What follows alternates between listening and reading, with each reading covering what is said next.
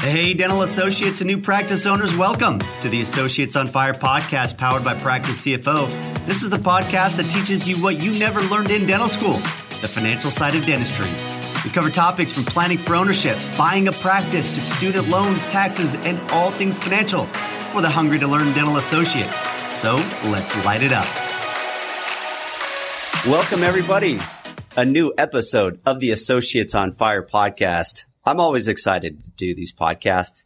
It's a it's a part of my day when I sort of set down client management and, and meetings and, and also meetings internally with my team and and all of that stuff that goes with being a business ownership, just to talk with experts in the industry or existing practice owners about what's going on in their life, what they're seeing in the industry. And uh, and today we've got a really great guest, somebody I've known for for a little while. This is Joanne Tanner. Joanne, welcome to the program. Well, thank you for having me, Wes. Let me give everyone a little intro into who Joanne Tanner is. Can I do that? Um, I've known you for some time, Joanne, and I, I've, I've, uh, we've worked together on a buyer services, helping buyers navigate those complex waters of buying a dental practice and making that huge decision in their mm-hmm. life.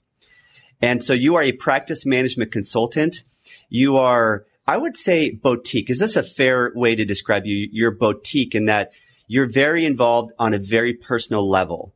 And you're, you're not really with, with a company that's got 15 consultants. It's you, it's your brand, it's your knowledge, it's your experience, and you go in personally and you help doctors to to do that. Very personal, very boutique. You uh, started off uh, in the Navy actually as a dental technician and hygienist for five years, and that's where all of this originated from. This sort of knowledge and expertise was there. And then when you left the Navy, right. I believe when you left, you went and got an MBA, a Master's of Business Administration. Is that correct? That's correct. My emphasis is on strategic planning. Great. And so you, uh, you joined your life experience in dental with the business education of an MBA. And now for uh, how long? Tw- 20 years you've been merging those two to try to help a practice bit longer owners? than that, Wes.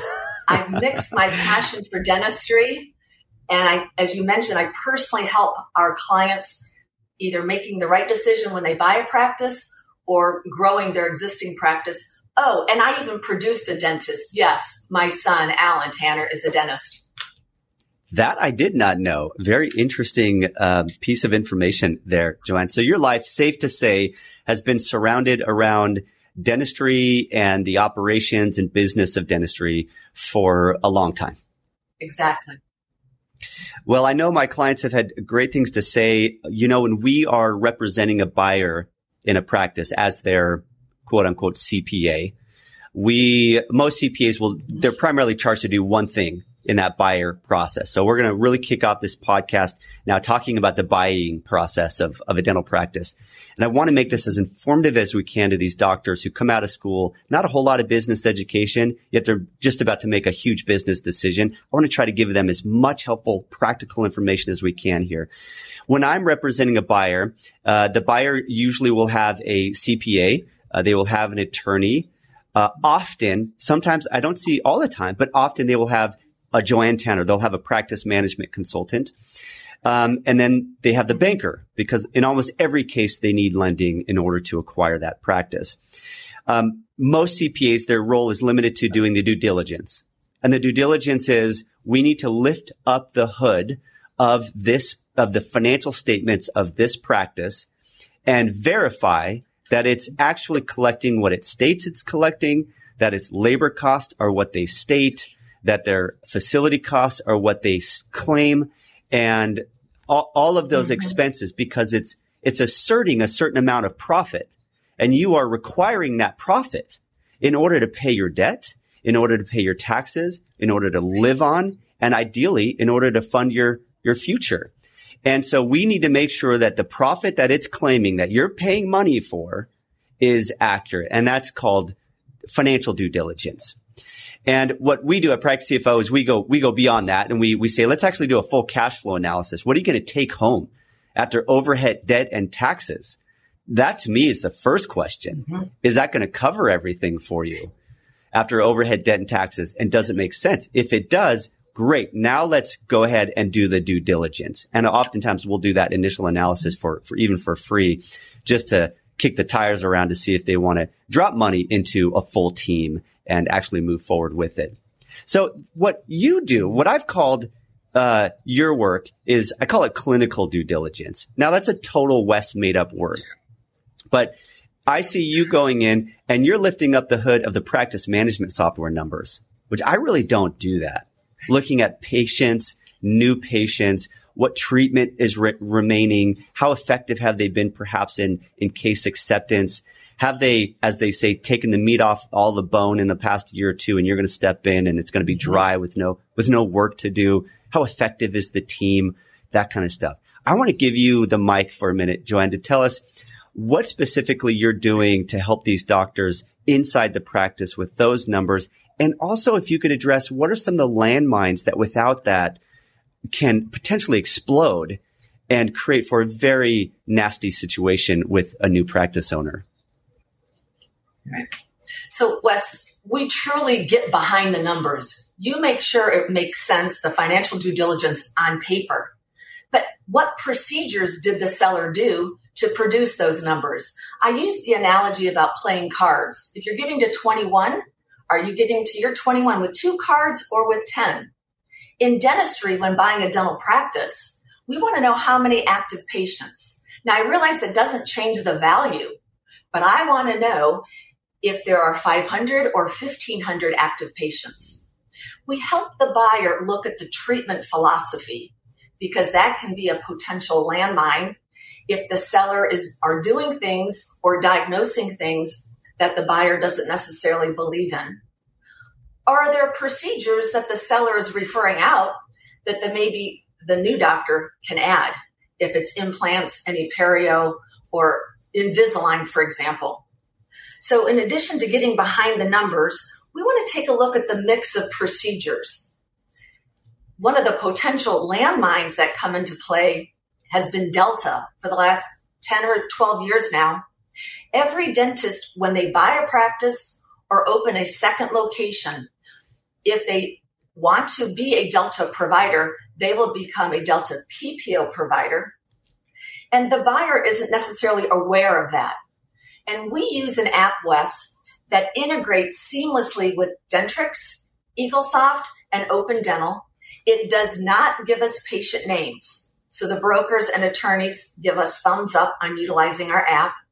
And it automatically tells us the active patients, each month production collections for the past two years.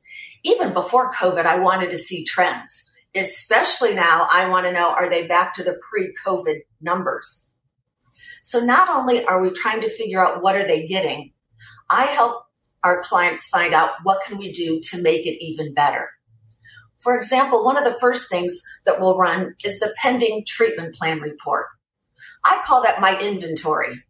But from that pending treatment plan report, we can visualize and take a look at what types of treatments is the doctor presenting.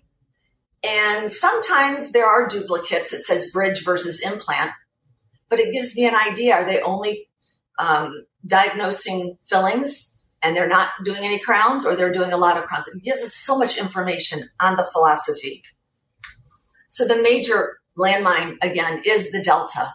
So we have this app that will tell us not only the active patients, how many of those patients have delta. Then and I know you've seen it and you love it, our spreadsheet that we produce on how much the cash flow will be reduced if they move forward becoming a Delta provider. Because the best thing, Wes, would be for our established doctors, those that are wanting to sell in two to maybe five years, taking that transition out of network. But we'll talk a little bit more about the established doctors later. Yep. So the it's other item like that we can... look at are the accounts yeah, it's almost like if you can um, get out of network, then the whole Delta Premier issue becomes a non-issue. But there's also you can't go in and on day one do that. There's already enough jolting going on with that transition. So you can phase into that over time. Uh, I want to just uh, dive a little bit more into the Delta before we go on to another landmine. And it's, it's just, it's just the comment, the, the, the comment that financially going from, uh, in, in network premier reimbursement rate to a PPO rate. Give me, give me an average drop there for, for a standard crown. 30 for the crown. Yeah. Depending upon how the premier fee schedule, some doctors haven't uh, increased it in years, but it's about a 30 to 40% reduction in the crown fee. And the fillings, the restorations are 50 to 60% less. Wow. So then question, so question for you procedure is procedure code report. Mm-hmm. Question for you is then let's throw an example here. If a crown is a doctor's fee schedule for a crown might be 1400. Is that reasonable? A, a standard crown 1400 UCR fee? Okay. So if we take off 12 to 4, okay, let's do 1300 then. 1300. If we take off 30%, so I'm going to multiply that by 0.7, we're down to 910. Is that the Delta PPO reimbursement level? Oh, it's less than that. It's anywhere from 750 to 850. And how That's the doctor may be able to make up for that is the buildup. Sometimes the seller is not charging out a buildup because we were trained 25, 30 years ago that the buildup was part of the procedure. So maybe there are codes that we can legally and ethically charge to make up for that hit because it is a big, big haircut when accepting the Delta. Yep. If a doctor were able to actually charge that 1300 and let's say that their overhead expenses to service that, you have your front office scheduling, you have your assistant setting things up. Mm-hmm. Um, you have your your rent cost that you have to allocate to that. You have supply costs to that, lab costs. When you allocate all these costs, let's say that that cost ends up being all in around 60%. And so you have a profit of 40% on that $1,300. Well, $1,300 times 40% is $520. Park that number in your head for a second. I'm, trying to quantify this economically for a listener. If you got $520, that's your profit after your overhead. Great. You're going to go pay 150, 200 bucks in taxes on it or so. You're left with somewhere around $300. You might go put 50 bucks of that in your 401k, take the rest out, you know, pay your living expenses, etc. Now let's say uh, you get that haircut and we're down to what, 750 bucks reimbursement for Delta PPO? Right. Okay, so 750. Those are 1980 fees, by the way. Yeah. Yeah. And your cost structure, does it change at all? No, no. There's nothing in your cost structure that changed. All of your expenses are exactly the same. So if your expenses before were were 60%, that's $780. I'm calculating a loss there. Now, maybe, maybe I'm accentuating these numbers a little bit because a lot of the costs in a dental practice are fixed costs. So maybe the, the actual uh, costs going into that are 40%. But either way, my main point is that you're going from $520 of profit to probably less than 150 bucks to 100 bucks. So your profit is dropping by somewhere around probably 70%, 80%. So if you were doing fee for service crowns, one fee for service treatment, one fee for service crown, a full UCR payment to you is worth probably four to five times an in network PPO that's feeding you six, seven hundred bucks on that crown. So when you say, mm-hmm. I'm really scared that I'm going to lose clients, just know, patients, just know you've got to lose, you've got to lose four.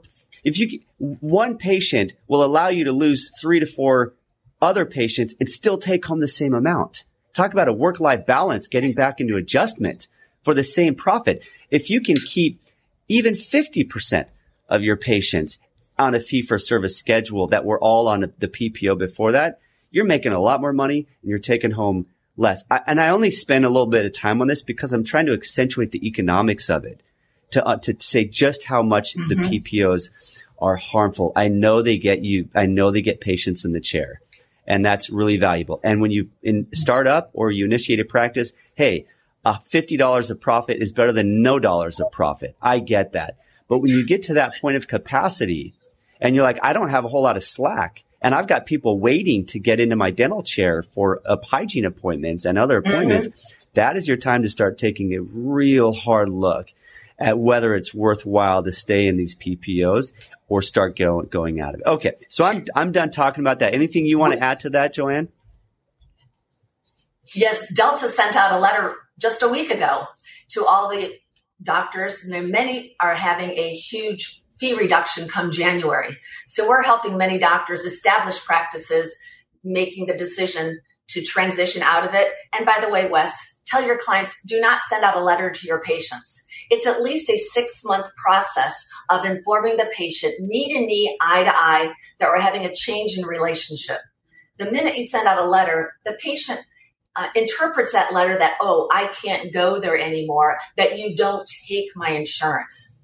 We work closely with the team on their verbal skills because when the patient calls and asks, do you take Delta? If we say no, they're going to hang up the phone. So Wes, it's all about relationship. Because if the patient perceives it's just another dental office, then they will go to somebody that takes my insurance. But if they know and trust and can feel that the doctors and the team care about them, most likely they'll stay. So when we're talking about the doctors that are buying a practice, we recommend that they stay with the programs, if possible, for at least two to three years. So you've established that relationship. Then you can take That's it great. out of network. Now, here in California, uh, let's talk about that letter really quick. Because uh, I actually just saw that I mentioned this morning. It just came out a week or so ago, and it, it landed on my my email box this morning. Um, and I haven't fully mm-hmm. read it or interpreted it, but at, for those California listeners, and I suspect that other states that are ha- uh, in Delta Premier have already or will be uh, seeing this soon. So t- tell me what's in that change for California dentists starting January 23? Um, the good news is some of our PPO providers did get an increase because they need to level out the playing field. It's not fair that the doctors that have bought a practice before 2010 or whatever the year was, they're still being honored the premier. So the biggest news was the premier doctors saw a reduction. Some not much because their fees weren't that high the specialists received a huge decrease. Delta, by the way, was going to make this change in early 2020, right before COVID. And then they delayed it. So uh, it's about an 8 to 10% revenue reduction. And like you're saying, with the profits low already in dentistry, how do we make up for that? Wes, it needs to about, be about efficiency. And I'm not talking cutting corners. We need to reduce the last minute no shows. We need to make sure everyone's pre appointed for their next appointment. And we need to help the patient find ways that they can fit the dentistry into their budget, maybe with care credit or some sort of payment plan. Great. Um, which specialists do you know are being affected by this? And are there any special remaining specialists that are still, I'll say, on the old schedule or immune from these changes? I talked to a pediatric dentist that was uh, received a letter, uh, 10% fee reduction. Uh, I heard from an endodontist that they're going to be going out of network because they also received uh, significant. So it's a big decision. Mm-hmm. How can I afford mm-hmm. to stay in network and still stay in business? But again, it's a, it's about the relationship and communicating that change to your patient. So it's a, yeah. it's a big problem. Again, we can help the doctors figure out how much delta is in the, in the practice. In, in some ways, it's like, gosh, if every dentist in the, com- in the, in the country could somehow get on a Zoom call together and say, we are going to take a stand. we are all going to go out in that, whatever, you know, it's just that because dentists still, even though there's been a large rise in group, large group dentistry and DSOs, DPOs, all that, all that trend, even still, most dental practices uh, are still operating at a private level and don't have that strength of community to be able to fight back a little bit on this. Mm-hmm. And so these insurance companies feel like they can, they, they can do this. And, uh, I mean, Delta is huge and it's in a lot of employer plans. They just have a lot of leverage to work with. And I, I like to say, don't let that own you. You need, you, you can own this. It's maybe not easy. And I would never try to go out of network or fee for service without a coach ever. I, I would never do that because you're right. You. It could end up, uh, it could end up destroying your, your, your patient oh. count, your, your new patient flow. If it's not communicated, gosh, communication is absolutely vital when it comes to doing a transition like this. But I, I'm seeing on a fairly regular basis among our clients, a lot of them going out of network and doing so successfully. By far, they, I can't think of actually one mm-hmm. that has failed where I would say that failed. I can't think of one where they're making less mm-hmm. money afterward than before. But in every one of those cases, they, they had somebody helping them through it, somebody like you who knows that, that, that space and can walk them through it because it starts with the experience. And so when the doctors and the team have that first meeting, because the, the team needs to understand our why. Why are we doing this? It's not about money because we do not want to uh, reduce the quality of care that we're providing our patients. And if Delta expects us to take lower fees or whatever PPO it is, how can we continue that path? So everyone needs to get behind it and be clear on why we're doing this. Great. And we, we had a podcast on, on go, specifically on going fee for service. It, there was a, a, large demand for that, that podcast. I think it's a hot topic because dentists are feeling that pressure on already mm-hmm. compressed margins, profit margins. And now, and now this, you know, so I, I, my heart goes out. I, I really sympathize with, with the dentist. At the same time, I'm such an optimist and I have a lot of clients who make a lot of money as a standard private practice, single location traditional nut and bolt dentistry practice. Their branding is phenomenal. They're good communication people. They're good at leadership and delegation. It's a lot of that stuff that you, I mean, really, you don't learn in uh, clinical training, mm-hmm. but that in some ways, in many ways, defines the success, at least economic, fi- financially. Uh, and I also, I think from a professional experience mm-hmm. that defines a lot of that, that, that success. Now, in my opinion, you've got to have that clinical down. And most, I feel like, of our clients are, are very great cl- clinicians, but a, a lot of uh, doctors aren't taking that next step. And the strange thing that I'm finding, uh, Joanne, is that a lot of young dentists are what I call empire builders. They want to build an empire.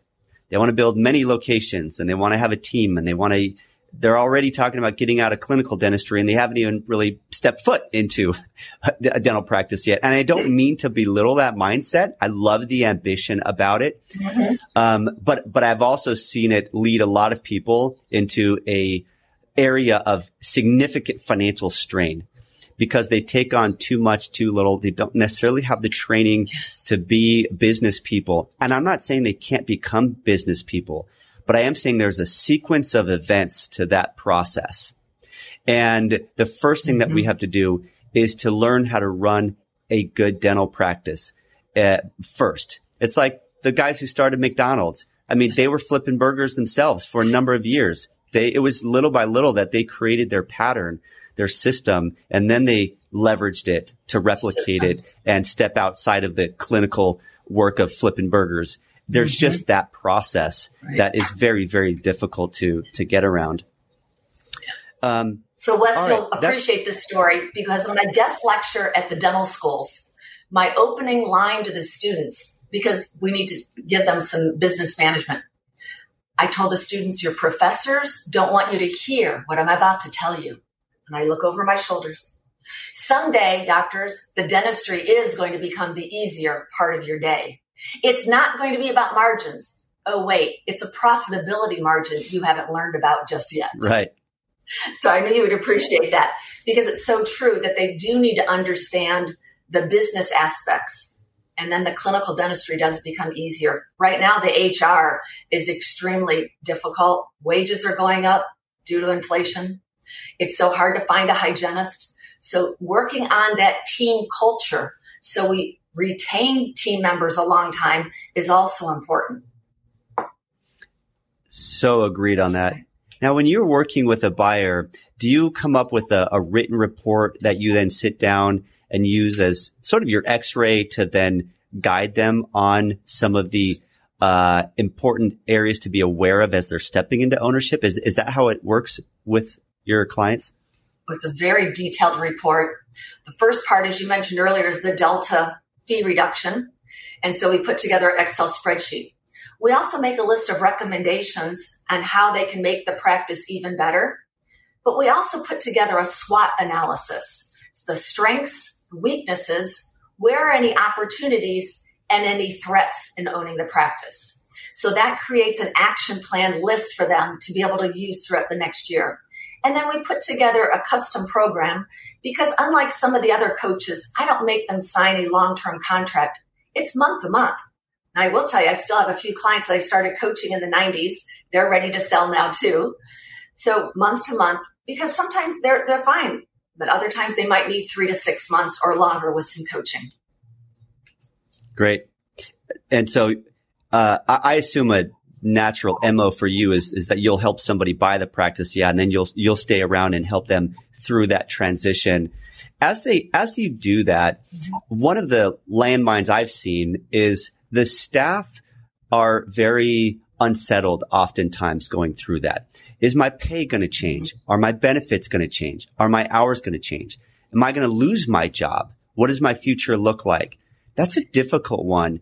And oftentimes they don't know about the change until just a couple days. I've even seen they don't know about the change until the sell already days. occurred and they feel like their trust was betrayed. How do you, how do you help that HR soft side in a way of the transition? Mm-hmm.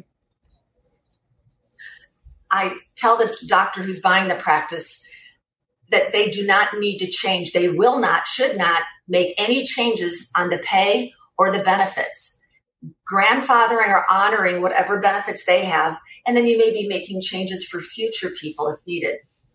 Another change that I recommend that they do not make is implementing a perio program right away. Yes, the patients need it, but the hygienist is going to be offended because that's what he or she has been doing all this time. And then if we lose the hygienist, there goes a lot of the goodwill down the street. So that can be very challenging for the, the new doctor. And you're right, the, the team is nervous. They're also resentful of the seller because they didn't tell them sooner, but everyone is sworn to secrecy. So it's, mm-hmm. you can't tell them until the very end. How does, what's the messaging like of that buyer? They step in, it's day one, maybe they're in their first huddle. The doctor is standing in front of their team and uh, there, there's all these sort of nerves going on un, underneath.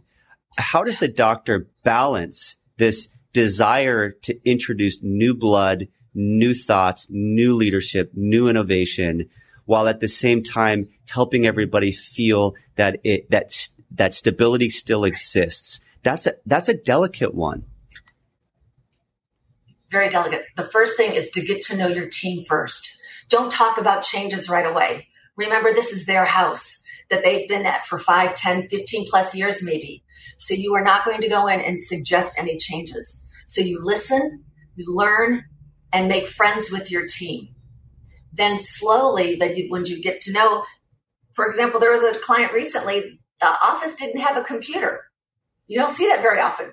But if the client goes in right away and starts systematizing things, maybe the staff won't like that change right away. So once you find out where the team is, maybe they'd be excited about digitizing x-rays or implementing new ideas. So we just tell them to be patient, listen to the team, and get to know them. That's the first step. It's about relationship. It's not unlike, in a way, if you read a book on communication or have a therapist who talks to you about communication in your relationships, maybe your marriage with your kids, whatever. You, you always learn that the first thing that you do, the very first thing that you have to do is you have to uh, hear and acknowledge just hear and, and be excessively generous in saying, I hear you and I acknowledge you. Not just saying I hear you, but actually using words that say, I'm giving you a forum and a mic, a space for you to tell me how things are working for you and how this practice has been run. and maybe what's going well and maybe what's struggling. The first thing I want to do before I come in and even say anything is admit that I'm new here and I'm new here and I, and I got a lot of mm-hmm. ideas. Mm-hmm. I'm really excited about what we can do. I'm really excited about new things being introduced that we can be bringing here. But I want you to know first thing more than anything is that I hear you and that I understand you. So, so let, let's talk. Mm-hmm. You can talk to me individually. We can talk in groups. However they want to go about creating that safe space for, for the team to start talking and sharing and putting things out on the table to point at and say, this is something that I think requires attention, doctor. And then when people feel that they are heard, then it just opens up much more the willingness for everybody to to to also reciprocate that hearing and to be flexible over time. That's just my thought. I've never actually done that in a practice because I'm not a dentist. Mm-hmm. Um, but but but that's just something I think could be very very relevant. You're absolutely right. The doctor needs to go in there and listen to everyone. And then when they have that one-on-one meeting with the team members, getting to know them, and then gradually start saying, "Tell me about this place. What you, what are we doing well? What are we known for?" what's going well and have accolades about that. And then they start making a list of what are some of the things that you feel you'd like to improve? Because if it's on their list as well as your list, everyone wins and it goes a lot easier.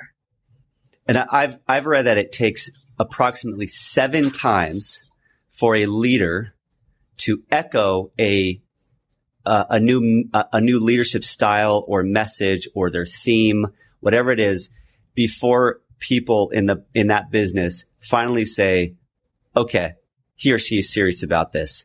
It's actually we're actually transitioning into this new platform of the way we operate. Because so many leaders, and I'm guilty of this at times, come in just guns ablazing with ideas, just left and right. And then a lot of them aren't followed through. They're not followed through well. There's not a great execution plan or they never heard about it again. And it, you just lose a lot of credibility as an owner and a leader of a company when you when you take that approach. So I right. a, a, lot of my listeners, style. Mm-hmm, a lot of my leadership. I mean, a lot of my listeners know style. that uh, that we use a a uh, a system called the Entrepreneurial Operating System, also known as Traction. And it's a whole, it's like a, it's like a software in a way. It's not literally a technology, but it's a, it's a platform of tools and processes. There actually is a software called Traction Tools, uh, that we use Traction. that helps us ru- run our meetings. These meetings, they're called L10 meetings. They're very effective. There's timers. There's specific agendas. You, you identify what is a rock, which is kind of this big process thing that you want to change in your practice versus just issues, which are things you're working on right now this week that you can check off. And it just creates a common flow. I love that. And I think that there's different leadership styles. And I'm sure that as you go in, you have sort of a, um, uh, an approach, a program of some way to create that system of operations mm-hmm. and leadership. Whatever that system is, it takes like seven times of people hearing it before they're uh, mm-hmm. uh, really mentally starting to get on board with it. Have have you found doctors struggling to implement a new leadership style in a oh, practice oh, as they come into ownership? Oh, absolutely. In fact, I love the EOS operating system because it takes time to get that traction. You mentioned developing a leadership style. The style that does not work, I came from military, and it might seem like it's going to go a lot faster if I say you will do it my way, but that does not work in dental teams. So we can all understand where are we going and why, and where are we now, and let's together create a path to get to be where we're going. And as you mentioned, creating those rocks, those special moments in our life and the special moments in the practice. So it, definitely creating that traction. Any no other landmines? That. We'll have another webinar yeah. just on that. oh yeah, we, we could. I, I love it. There's a whole actually library, about seven or eight books from the Traction series. Um, by the owner who is Gino Wickman. He started it, but uh, he he yeah. had, he states specifically that his leadership program, and I think this is probably the case for any um, any platform based leadership program uh, that isn't just about a communication skill. It, it's a platform of meetings, how you run those meetings, uh, creating a, a what's called a, an accountability chart, identifying who does what. Like there's a lot to this that it takes uh, 18 to 24 months to really get that cog spinning. And it's kind of a step mm-hmm. back in a way initially because you're putting in non-productive time into this platform. It feels but slow. I'm, we're about halfway through. and I'm seeing I'm seeing the effects of it, and I love it. And it's big a big commitment, and it's also been hard to get everybody on board. Um, but it's a beautiful thing mm-hmm. as as it actually happens. Get the right. Okay. Got to get the right people Let's in the right back. seats.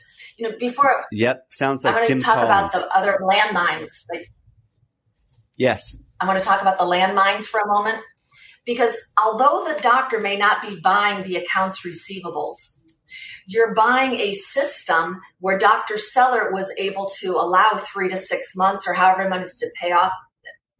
However, if they are going to buy the accounts receivables, did you know, Wes, that if the practice has Dentrix or EagleSoft and many of the other softwares, if we do not close out the month end, and many practices still don't, the AR does not age. Open Dental is okay, but many of the softwares, so when you and I look at that aging report, we oh, great, only 5% over 90. Maybe not. So we can look at the software to determine and show the doctor because that could be a huge problem if they overpay for the accounts receivables, thinking that 80% is current. They also need to make sure that the accounts receivable credits any liabilities of patients that may be prepaid or the insurance overpaid that there's money due back to either the patient or the insurance company. Sometimes it's only a couple thousand. Sometimes it's 10, 20,000.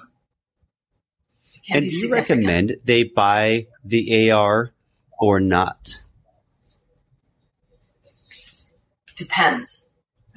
It, it, can be helpful for the cash flow. As you know, that first few months, it's a little tight. It takes a while to finish the credentialing. So if it's the right price and you can confirm the accurate value. Because if that front office has not been closing out, the AR report will not be accurate. So I like it if they can. And if they, they can't buy it, it's fine. We have a tracking form that I'd be happy to share with you because when the monies come in on that first or second day, the patient's paying with the credit card that belongs to the new doctor. But our Visa MasterCard machine may not be set up yet. Mm-hmm. So that goes, it went to the seller's bank, but it actually belonged to the buyer. So tracking the ARs are a, a very, very important part of it. I have a podcast uh, that I did uh, a few mm-hmm. months back and I'm trying to find that podcast uh, right now. It was, uh, let's see, everything you need to know when purchasing a dental practice. Now I'm sounding like I know everything there. But I mean, one of the things I touch on is the AR and whether or not to buy it. I, I can be supportive of either way. It is nice to have that cash flow from the AR flowing in so you don't have that 30, 60, 90 day uh, gap uh, from buying the mm-hmm. practice to money really coming in meaningfully, especially if you're if you're in all these networks. Um, but and that's why you need working capital on top of the loan uh, price from the bank yes. in order to help you weather that storm. But if you have the AR, it can flow through. Uh, the AR is just one area though of potential conflict or disagreements because you want to pay less than the face value of the AR. And just to clarify, if anybody's listening, they're like, what's AR? Accounts receivable. It's for treatment that was already done, but the practice has not collected on it yet. So you're, it's future money that you are owed because you already delivered the treatment. That's called accounts receivable. And if you look at an accounts receivable report, it's divided up into how old, uh, how long ago was that treatment? Within 30 days, you have X, 30 to 60 days, mm-hmm. Y, etc. And the farther out you go, the less likely you are to collect on it. And so there's three reasons why AR, you, you pay less than 100% of the value of the AR. Number one is the seller gets money now instead of having to wait. And there's a time value to money. Mm-hmm. Dollar today is worth more than a dollar tomorrow. So that's number one. Number two is that you're having to pay to collect that money now. So there's, there's an overhead attached to the collection of that dollar. And number three is you're now bearing the risk of loss of patients not paying. So those three reasons are why you might end up paying, say, 90% of the zero to 30 day bucket and 80% of the uh, 30 to 60 day bucket. And then eventually you get out to 120 plus days and you may not want to buy that at all. Or maybe pay 5% mm hmm of that bucket. Uh, because of it. And so we, right. if, if you work with us and maybe, maybe with you too, have this, jo- Joanne, is we, we calculate what we believe would be a fair price for the AR. And if the seller would agree to that, I actually like it because I like that cash flow. The only thing is now when the money comes in, you have to have an endorsement stamp or some way for the buyer to get those checks deposited mm-hmm. in their own account, even though they're made out to, to the seller. Some banks will allow you to take care of that. Others, you have to check with whatever bank. By the way, Wes, we will help your clients complimentary if they're buying a practice to look at the accounts receivable aging and make sure the month end has been closed out because otherwise they will be overpaying tremendously. So I'd be happy to That's offer that. Point. It's a quick and easy screen share and we look to see there and it would save them thousands of dollars or reassure that they're making the right decision. That's a really great point because if I get an accounts receivable report and I run my numbers, but that AR report is inaccurate and those things are at those accounts receivables are actually older than what they're stated, then I'm going to create a value or price that is more than one should be paying for that. So, so that's a great comment. Okay. My pleasure. Let's, because it would be a huge problem and you would feel badly if you were overvaluing the ARs. There's so much we could talk about, but but I need yeah. to distill it down to one more item before we we finish up here. Were you going to say something, Joanne? No. Okay. Um, I mean, there's so much we could talk about. We could talk about, you know, s- some thoughts are: Do you uh, do you do you stick with the existing practice management software? The answer is going to be yes, but a lot of doctors are are wanting to start looking at other practice management softwares that are true software companies, not necessarily um, uh, supplier based technologies and there's pros and cons to all of those. That's always an interesting question mm-hmm. um, to me is is what technology do you merge into these days where data matters intel matters? What softwares have apis with your practice management software? Do you want something like a dental intel mm-hmm. or or another software? Things like that really uh, are intriguing to me. Another one though um, Another one is though the the whole deep SO and DPO space. I, I, I kind of want to m- maybe just talk about that for a second, what you're seeing, and it, uh, or is there something else that would be a big landmine that you would like to, to focus on as somebody in this space? Then it was hard to hear you that last question, but you're talking about changing softwares again, I tell my clients to go slow on making any changes. We don't want to overwhelm the team. But repeat your last question for me. Well, it's it's more me uh, discovering how to use the last five minutes. There's there's so many good things we could talk about. Maybe we do a part two later, but I I kind of just want your uh, your feedback on the consolidation that's happening in the industry around DSOs and DPOs. Uh, Can you hear? Let's talk about that for a second. Let me preface that question. Is um, we we all know most dentists know what the concept of a DSO is with uh, Western Dental or mm-hmm. Aspen, or if you're on the the West Coast, there's the Pacific Dental Services is a really big one uh, incidentally started by a dental CPA named Steve Steve Thorne, and these the, the, those are sort of the big ones. But there's a ton of emerging ones, and sometimes those emerging ones are granting uh, bilateral ownership, where the doctor also mm-hmm. owns some of that central organization, and they call those dental partnership organizations or DPOs. Um, I, and there's some exploration, including on my side. Is there a space to give a private practice owner uh, the uh, access to uh, scale? And there's a lot of benefits in business to having access to scale mm-hmm. and having access to regular business advice and business systems and, and all of that. But I've seen so many of these, which are just big sales pitches. They're done wrong. You've got private equity backing on them and they're, they're wanting a huge return over promising things, a lot of fine print. I'm telling you, talk about landmines. This is like landmine ania in this space of potentially selling or partnering to a bigger organization. And, and yet th- I think that there may be a space for it nonetheless if it's configured the right way, as long as it doesn't uh, remove the doctor's clinical autonomy, the doctor's ability to run a, a, a practice that is beneficial for patients and staff and doctor, that is financially rewarding to the doctor.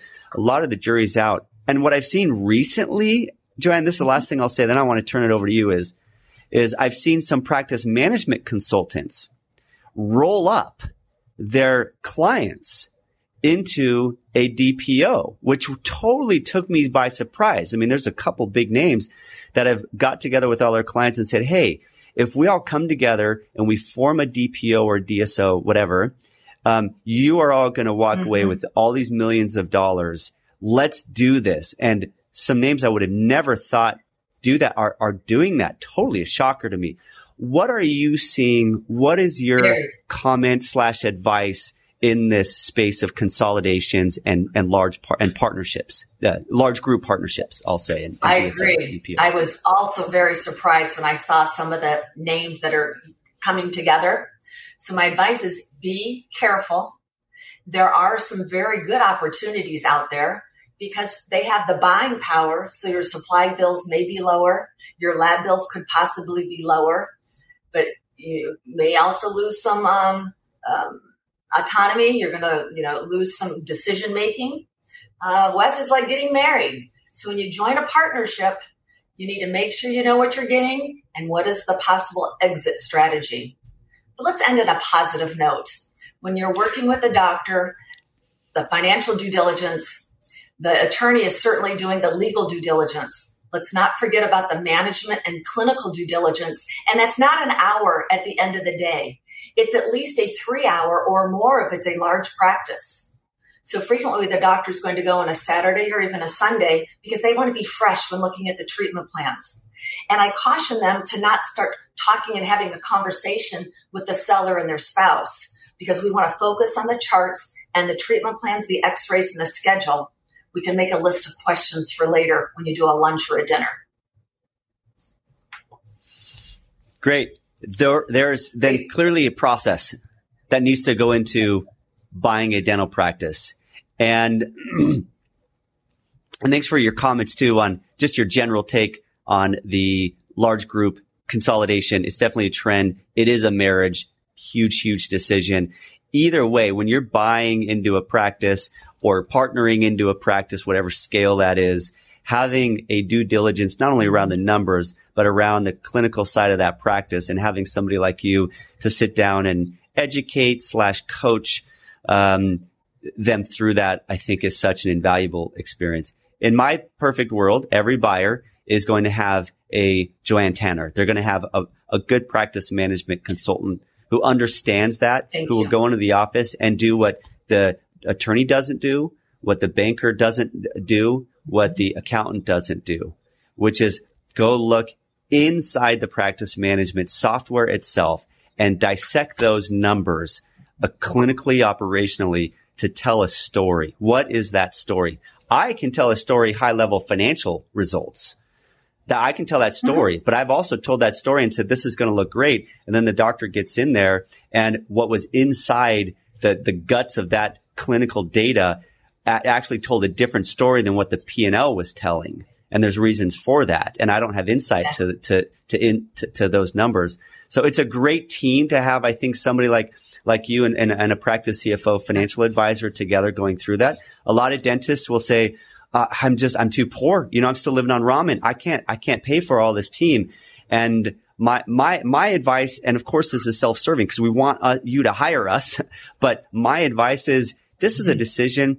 Get a little bit of extra financing from the bank. Plan to use some working capital, maybe even a little bit of your savings, because if you get this done right, mm-hmm. it is going to create a vehicle of real strong cash uh, financial support for your own financial independence as you go down your your career. You want a good team on that. It's like Tom Brady seeks out great coaching. He's hard on his coaches if he feels like they're not mm-hmm. pushing him and giving him what he needs. Great leaders often, almost most of the time are seeking coaching. And that's what I think you could offer dentists who are buying a practice or selling. Exactly. Wes, we wouldn't think about buying a home without a third party home inspector. And it's not going to be the brother in law of the broker. You want somebody at arm's length that is not related to help them understand and truly get behind the numbers. So be happy to help you and your your clients. Yeah, I always I always think it's today, interesting. Wes. I always think it's interesting when a uh, when a buyer has their um, their cousin who's a general bookkeeper and they're the ones that they hired to do the del- due diligence of a dental practice and they're doing both the clinical and the financial due diligence and a they're not going to have any idea what yeah. clinical is and on the financial side they're not going to really know what uh, it makes for right. a successful dental practice or not anyways thank you so much for being on the show joanne it was productive i love what you Pleasure. do and and we will uh, we will keep in touch. There's so many subjects we could possibly dive into in a future program. So thank you for being on the program. My pleasure.